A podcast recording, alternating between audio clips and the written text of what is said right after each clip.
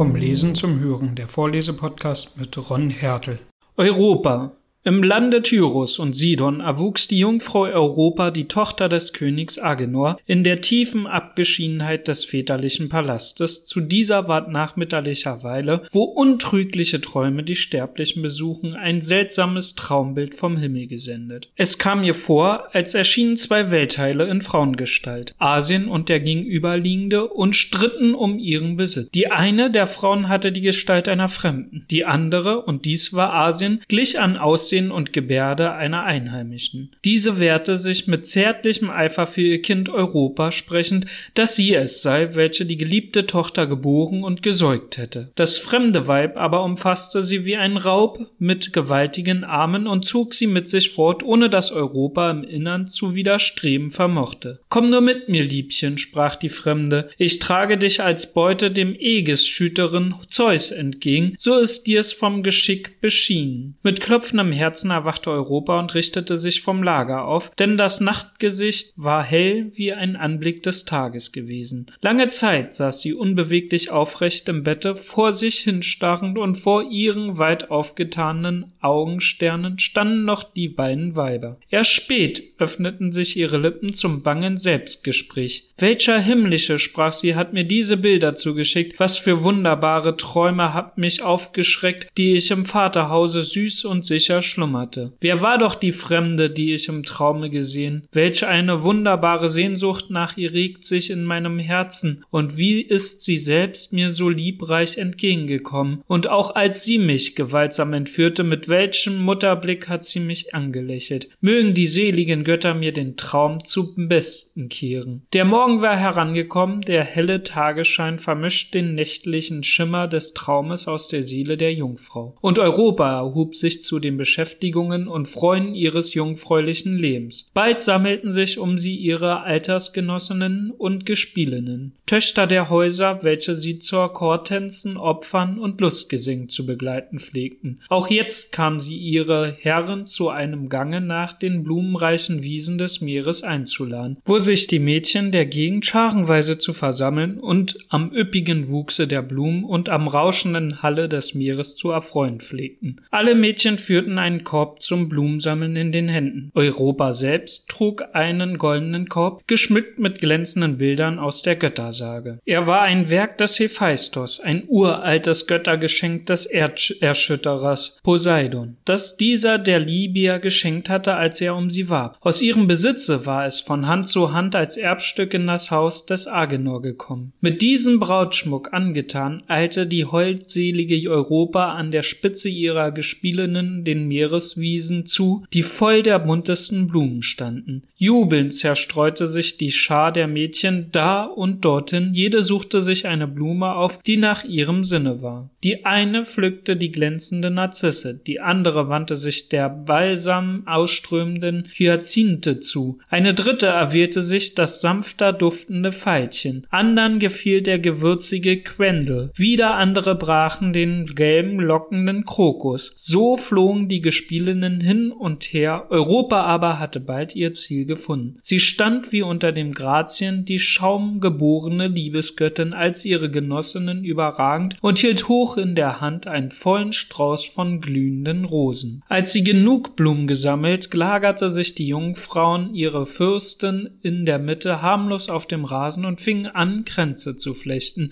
die sie den Nymphen der Wiese zum Dank an grünenden Bäumen aufhängen wollten. Aber nicht lange sollten sie ihrer Sinn an den Blumen ergötzen, denn in das sorglose Jugendleben Europas griff unversehens das Schicksal ein, das ihr der Traum der verschwundenen Nacht geweissagt hatte. Zeus, der Kronide, war von den Geschossen der Liebesgöttin, die allein auch den unbezwungenen Göttervater zu besiegen vermochten, getroffen und von der Schönheit der jungen Europa ergriffen worden. Weil er aber den Zorn der eifersüchtigen Hera fürchtete, auch nicht hoffen durfte, den unschuldigen Sinn der Jungfrau zu betören, so sann der verschlagene Gott auf eine neue List. Er verwandelte seine Gestalt und wurde ein Stier. Aber welch ein Stier! Nicht wie er auf gemeiner Wiese geht oder unters Joch gebeugt den schwer beladenen Wagen zieht, nein, groß, herrlich von Gestalt, mit schwellenden Muskeln am Halse und vollem Wampen am Bug, seine Hörner waren zierlich und klein, wie von Händen gedrechselt und durchsichtiger als reine Juwelen. Goldgelb war die Farbe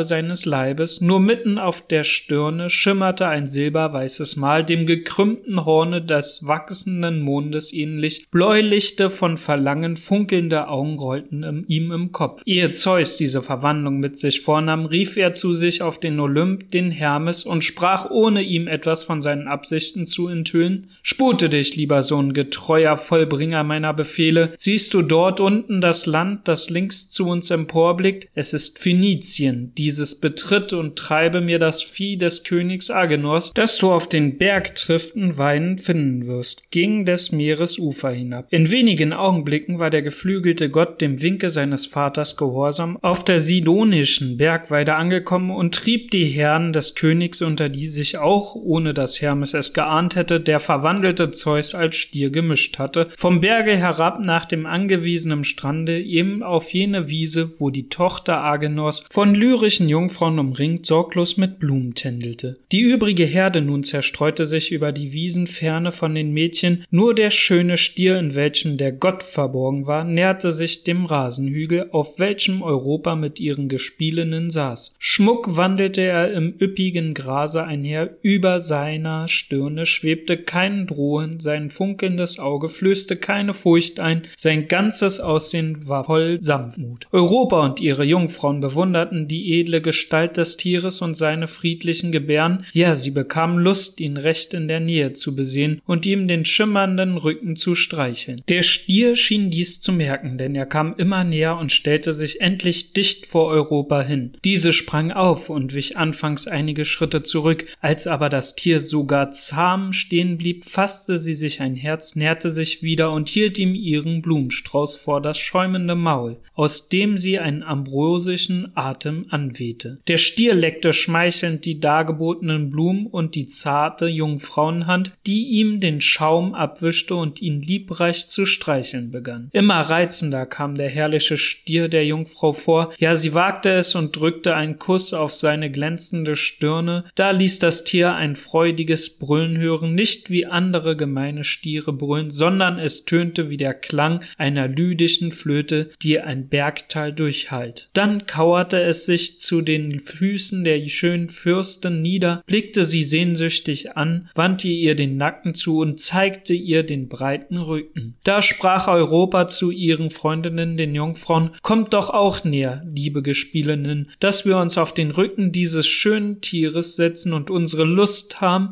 Ich glaube, er könnte unserer Viere aufnehmen und beherbergen. Er ist so zahm und sanftmütig anzuschauen, so holdselig, er gleicht gar nicht anderen Stieren wahrhaftig. Er hat den Verstand wie ein Menschen und es fehlt ihm gar nichts als die Rede. Mit diesen Worten nahm sie ihren Gespielenden die Grenze einen nach dem anderen aus den Händen und behängte damit die gesenkten Hörner des Stieres, dann schwang sie sich lächelnd auf seinen Rücken, während ihre Freundinnen zaudernd und unschlüssig zusahen. Der Stier aber, als er die geraubt, die er gewollt hatte, sprang vom Boden auf, anfangs ging er ganz sachte mit der Jungfrau davon, doch so, dass ihre Genossen nicht gleichen Schrittes mit seinem Gange halten konnten. Als er die Wiesen im Rücken und den kahlen Strand vor sich hatte, verdoppelte er seinen Lauf und glich nun nicht mehr einem trabenden Stiere, sondern einem fliegenden Ross. Und ehe sich Europa besinnen konnte, war er mit einem Satz ins Meer gesprungen und schwamm mit seiner Beute dahin. Die Jungfrau hielt mit der rechten eines seiner Hörner umklammert, mit der linken stützte sie sich auf den Rücken, in ihrer Gewänder blies der Wind wie ein Segel, ängstlich blickte sie nach dem verlassenen Lande zurück und rief umsonst den Gespielinnen, das Wasser umwallte den segelnden Stier, und seine hüpfenden Wellenscheuen zog sie furchtsam die Fersen hinauf. Aber das Tier schwamm dahin wie ein Schiff. Bald war das Ufer verschwunden, die Sonne untergegangen, und im Helldunkel der Nacht sah die unglückliche Jungfrau nichts um sich her als Wogen und Gestirne. So ging es fort, auch als der Morgen kam, den ganzen Tag schwamm sie auf dem Tiere durch die unendliche Flut dahin, doch wusste dieses so geschickt die Wellen zu durchschneiden, dass kein Tropfen seine geliebte Beute benetzte. Endlich gegen Abend erreichten sie ein fernes Ufer, der Stier schwang sich ans Land, ließ die Jungfrau unter einem gewölbten Baume sanft vom Rücken gleiten und verschwand vor ihrem Blick. An seiner Stelle trat ein herrlicher, göttergleicher Mann, der ihr erklärte, dass er der Beherrscher der Insel Kreta sei und sie schützen werde, wenn er durch ihren Besitz beglückt würde. Europa in ihrer trostlosen Ver Verlassenheit reichte ihm ihre Hand als Zeichen der Einwilligung, und Zeus hatte das Ziel seiner Wünsche erreicht. Aus langer Betäubung erwachte Europa, als schon die Morgensonne am Himmel stand. Sie fand sich einsam, sah mit verirrten Blicken um sich her, als wollte sie die Heimat sucht. Vater, Vater, rief sie mit durchdringendem Wehelaut, besann sich eine Weile und rief wieder, ich, verworfene Tochter, wie darf ich den Vaternamen nur aussprechen? Welcher Wahnsinn hat mich die Kindesliebe vergessen lassen? Dann sah sie wieder, wie sich besinnend umher und fragte sich selbst, woher, wohin bin ich gekommen? Zu leicht ist ein Tod für die Schuld der Jungfrau, aber wache ich denn auch und beweine einen wirklichen Schimpf? Nein, ich bin gewiss unschuldig an allem, und es neckt meinen Geist nur ein nichtiges Traumbild, das der Morgenschlaf wieder entführen wird. Wie wäre es auch möglich, dass ich mich hätte entschließen können, lieber auf dem Rücken eines Untieres durch unendliche Fluten zu schwimmen, als in holder Sicherheit frische Blumen zu pflücken. So sprach sie und fuhr mit der flachen Hand über die Augenlider, als wollte sie den verhassten Traum verwischen. Als sie aber um sich blickte, blieben die fremden Gegenstände unverrückt vor ihren Augen. Unbekannte Bäume und Felsen Felsen umgaben sie, und eine unheimliche Meeresflut schäumte an starren Klippen, sich brechend empor am nie geschauten Gestade. Ach, wer mir jetzt den Stier auslieferte, rief sie verzweifelt, wie wollte ich ihn zerfleischen, nicht ruhen wollte ich, bis ich die Hörner des Ungeheuers zerbrochen, das mir jüngst noch so liebenswürdig erschien. Eitler Wunsch, nachdem ich schamlos die Heimat verlassen, was bleibt mir übrig, als zu sterben, wenn mich nicht alle Götter verlassen haben, so sendet mir ihr Himmlischen ein Löwen, ein Tiger. Vielleicht reizt sie die Fülle meiner Schönheit, und ich muss nicht warten, bis der entsetzliche Hunger an diesen blühenden Wangen zerrt. Aber kein wildes Tier erschien. Lächelnd und friedlich lag die fremde Gegend vor ihr, und vom unumwolkten Himmel leuchtete die Sonne. Wie von Furien bestürmt sprang die verlassene Jungfrau auf. Elender Europa, rief sie, hörst du nicht die Stimme deines abwesenden Vaters, der dich verflucht versucht, wenn du deinem schimpflichen Leben nicht ein Ende machst, zeigt er dir nicht jene Esche an, welche du dich mit deinem Gürtel aufhängen kannst, deutet er nicht hin auf jenen spitzen Felsgestein, von welchen herab dich ein Sprung in den Sturm der Meeresflut begraben wird, oder willst du lieber einen Barbarenfürsten als Nebenweib dienen und als Sklavin von Tag zu Tag die zugeteilte Wolle abspannen? Du, eines hohen Königs Tochter? So quälte sich das Unglück unglückliche verlassene Mädchen mit Todesgedanken und fühlte doch nicht den Mut in sich zu sterben. Da vernahm sie plötzlich ein heimliches, spottendes Flüstern hinter sich, glaubte sich belauscht und blickte erschrocken rückwärts. In überirdischem Glanze sah sie da die Göttin Aphrodite vor sich stehen, ihren kleinen Sohn, den Liebesgott, mit gesenktem Bogen zur Seite. Noch schwebte ein Lächeln auf den Lippen der Göttin,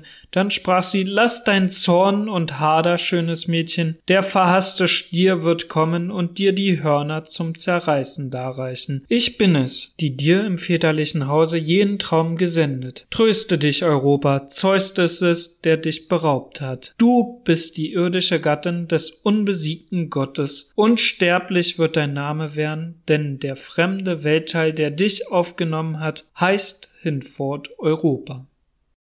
Ja, so ist unser Kontinent zu seinem Namen gekommen. Schauen wir uns die Sage nochmal explizit an, weil hier finde ich, gibt es einige interessante Aspekte zu erwähnen. Die Sage fängt ja mit einem Streit an, wer die leibliche Mutter Europas ist, nämlich Asien oder die Fremde. Und das ist ein sehr interessantes Bild, wenn man sich ein bisschen vor Augen führt, woher unsere Zivilisation kommt, dann sehen wir, dass die Zivilisation aus Eurasien kommt oder besser gesagt aus Mesopotamien. Das hat viel damit zu tun, dass dort in diesem eurasischen Kontinent, also in diesem Zwischenraum, die meisten Tiere und Pflanzenart zu domestizieren waren. Und das ist ein Grundstein dafür, wie Kultur geschaffen wird, beziehungsweise wie Zivilisationen entstehen.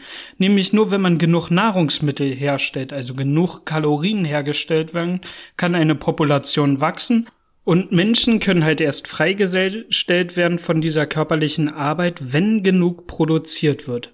Hier stellen wir uns mal so ein Bild von einem Händler vor. Wenn wir diesen zu einem Handelspunkt schicken wollen, müssen wir ihm halt Verpflegung mitgeben auf den Weg und zumindestens auch Verpflegung haben, ihn wieder zurückversorgen. Und wir brauchen natürlich auch eine Überkapazität, die wir produziert haben, um Handel zu treiben. Also, um diesen Händler erstmal loszuschicken, muss unsere Grundgemeinschaft genug hergestellt haben, um diesen überhaupt auf den Weg schicken zu lassen, damit seine Arbeitskraft eingespart werden kann auf dem Feld. Ja, das ist ganz wichtig. Und ja, wenn wir diesen Aspekt hervorziehen, dann entstehen halt die ersten Kulturen in Eurasien beziehungsweise in dem heutigen Gebiet von Irak und Iran und verbreitet sich dann immer weiter nach Osten und Westen halt aus. Dazu passt ganz gut, dass wir eine der ältesten Kulturstädte in der Türkei haben, nämlich Geblikle Tepe. Das ist ja so das türkische Stonehenge, wenn ich das mal so vereinfacht sagen möchte. Und es ist wesentlich älter als Stonehenge. Das hat man vor einer Weile gefunden gehabt und das ist über 10.000 Jahre alt. Ja, damit Menschen so eine Schaffungskraft halt haben, um sowas wie Stonehenge oder Gebekle Tepe zu bauen, müssen sie halt von der Gesellschaft freigestellt werden. Und das funktioniert am besten, wenn man kein normalen Volk mehr ist, sondern wenn man ja schon sesshaft geworden ist. Und wenn wir das Ganze jetzt uns angucken, dann ist dieser Streit zwischen den Müttern Asiens und der Fremde vielleicht gar kein Zufall.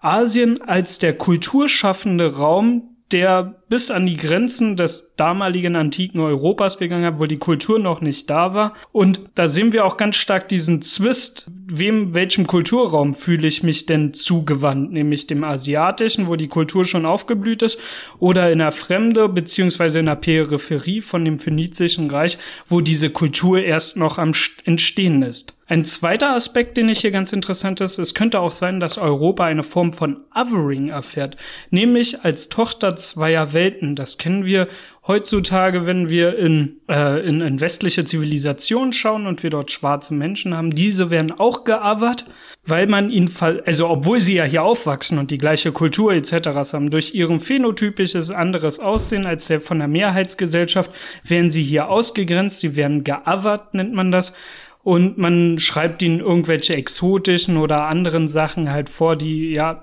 einen rassistischen Ursprung halt haben. Und eventuell haben wir das Ganze hier nämlich auch, nämlich dieser asiatische Ursprung und die Fremde und diese beiden streiten sich darüber. Und das könnte auch dazu bedeuten, dass zwischen diesen Kulturkreisen persönlich hin und her gerissen ist. Dazu würde auch ein bisschen weiter in der Geschichte oder beziehungsweise in der Saga passen und ich weiß, dass ich jetzt hier ziemlich weit vorgreife, als sie in Kreta quasi gestrandet ist, sagt sie, welch törichte Tat sie dort begangen hat und ihre Heimat, also ihren Schoß ihrer Kindheit verlassen hat und das könnte genauso dort halt basieren, den Schoß der Kindheit in Asien zu sehen, nämlich dort, wo Kultur ist, wo alles zivilisiert ist und Europa somit die Kultur nach Europa im Grunde in dieses antike Europa erst bringt. Gehen wir in der Handlung ein bisschen zurück und schauen uns exakt an, was passiert. Also Europa ist die Tochter von Agneus, einem Phönizier, und auf diese wirft Gott Zeus, wer auch sonst, einen Blick drauf und möchte sie bezürzen. Aber weil Zeus natürlich seine Frau Hera und dessen Zorn fürchtet, verwandelt er sich wieder in eine andere Gestalt, diesmal in der Form eines Stieres und nähert sich der Europa damit an. Vorher beauftragt er noch Hermes, alle Stiere in dem Königreich freizulassen, damit Zeus selber als Stier getarnt in dieser Herde sich der Europa annähern kann. Und da sehen wir so eine Form von Hinterlist, die ja klassisch für Zeus ist. Denn in seiner verwandelten Gestalt schafft er es, Europa zu bezürzen und die steigt auf seinen Rücken und er reitet mit ihr davon und springt ins Meer und schwimmt davon zur Richtung Kreta, wo er sich dann wieder verwandelt und sie liebt und am nächsten Tag halt verschwindet. Hier möchte ich noch mal ein bisschen was einhaken. Diese Symbolik des Stieres beziehungsweise der Kuh zu jener Zeit ist eigentlich eine heilige Kuh, nämlich aus diesem asiatischen Kulturraum in Babylon, da waren Kühe heilig. Es deutet auch ganz stark auf so eine matriarchale Verbindung dortzu hin. Dann würde die ganze Interpretation noch eine andere sein, nämlich, dass Zeus in Gewand einer Argumentation, einer matriarchalischen Argumentation schlüpft, um die Europa zu entführen und das Matriarchat quasi auch damit zu unterdrücken. Diese Auffassung vertritt zum Beispiel Annette Kühn, und die hat für ein Ministerium für Familien, Frauen und Integration des Landes NRW einen Artikel geschrieben, warum sitzt Europa auf dem Stier? Matriarchale Grundlagen von Europa. Link findet ihr denn in den Shownotes. Ich möchte hier jetzt noch zwei weitere Interpretationen, die mir dabei eingefallen sind, zu zeigen. Nämlich eine wäre, dass der Stier einfach nur sinnbildlich für einen Mann steht und der seine Taten verschleiert und quasi wie bei Affären heutzutage ein, ein Trugbild von sich aufbaut um die Europa zu bezürzen und dann zu entführen. Dazu würde auch passen, dass man die Frau halt aus ihrem Umfeld halt herausreißt, so dass sie keine sozialen Kontakte hat, also sich auch nicht mehr mit Leuten abstimmen kann. Ja, das deutet ganz viel auf so, so einen betrügerischen Akt halt hin, wenn man eine Frau isoliert und ja den Umgang mit ihren besten Freundinnen untersagt und somit jeglichen Formen kritischen Diskurses verhindert beziehungsweise unterdrückt wird. Eine weitere Interpretation, die ich auch interessant finde, ist, dass der Stier einfach nur sinnbildlich für ein Fernweh, also eine, eine Liebe am Reisen steht und neue Horizonte zu entdecken. Also das ist ja auch eine sehr starke Triebfeder des Menschen, die Neugier aufs Unbekannte.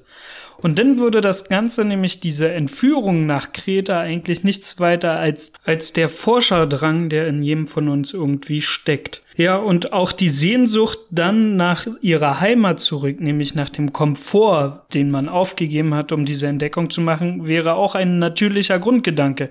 Wenn ich mich jetzt entschließe, mit dem Rad irgendwo hinzufahren, ne, auf weite Strecken und die Welt zu erkunden, dann werde ich mich vermutlich bei dieser Radreise auch irgendwann an mein bequemes Bett zurücksehnen und an den Komfort, den ich verlassen habe.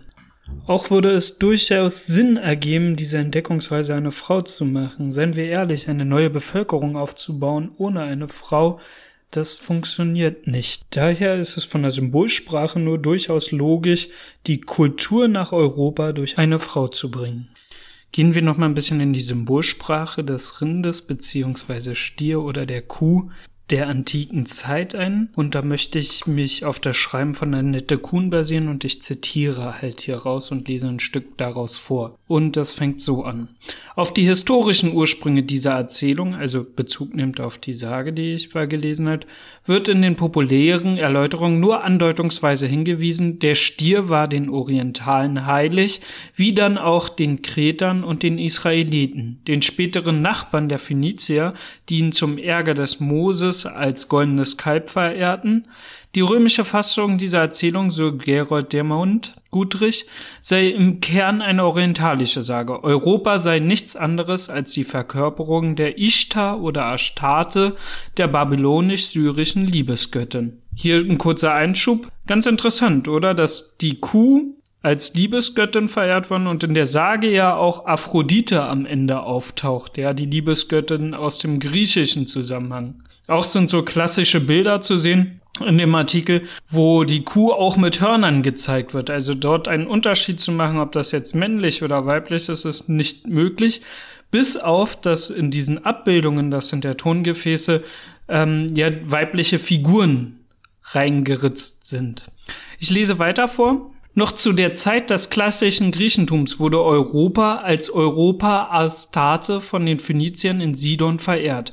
Diesen Gedanken will ich vertiefen. Das Bild der Europa stammt aus dem Orient und erzählt von der Begegnung der unterschiedlichen Kulturen in Ländern dieses Raumes, unter anderem der heutigen Türkei und dem Iran, Israel, Palästina, Syrien, Ägypten, Kreta. In diesen Bildern ist Europa das Sinnbild für eine Kulturbringerin, die aus dem Osten, das heißt dem Orient kommt. Das ist das, was ich schon gesagt habe, dass wir diesen Europaraub beziehungsweise dieses Ausdehnen als Kulturtransferierung ansehen können. Ein bisschen weiter später in dem Artikel beziehungsweise in dem Schreiben steht Folgendes ebenfalls. In der Bildsprache und in den Mythologien der Griechisch und Römern war noch die Vorstellung der heiligen kosmischen Kuh präsent. Die Kuh symbolisiert mit ihren Hörnern die weibliche Schöpfungskraft, ihre Hörner waren ein Abbild des Mondes.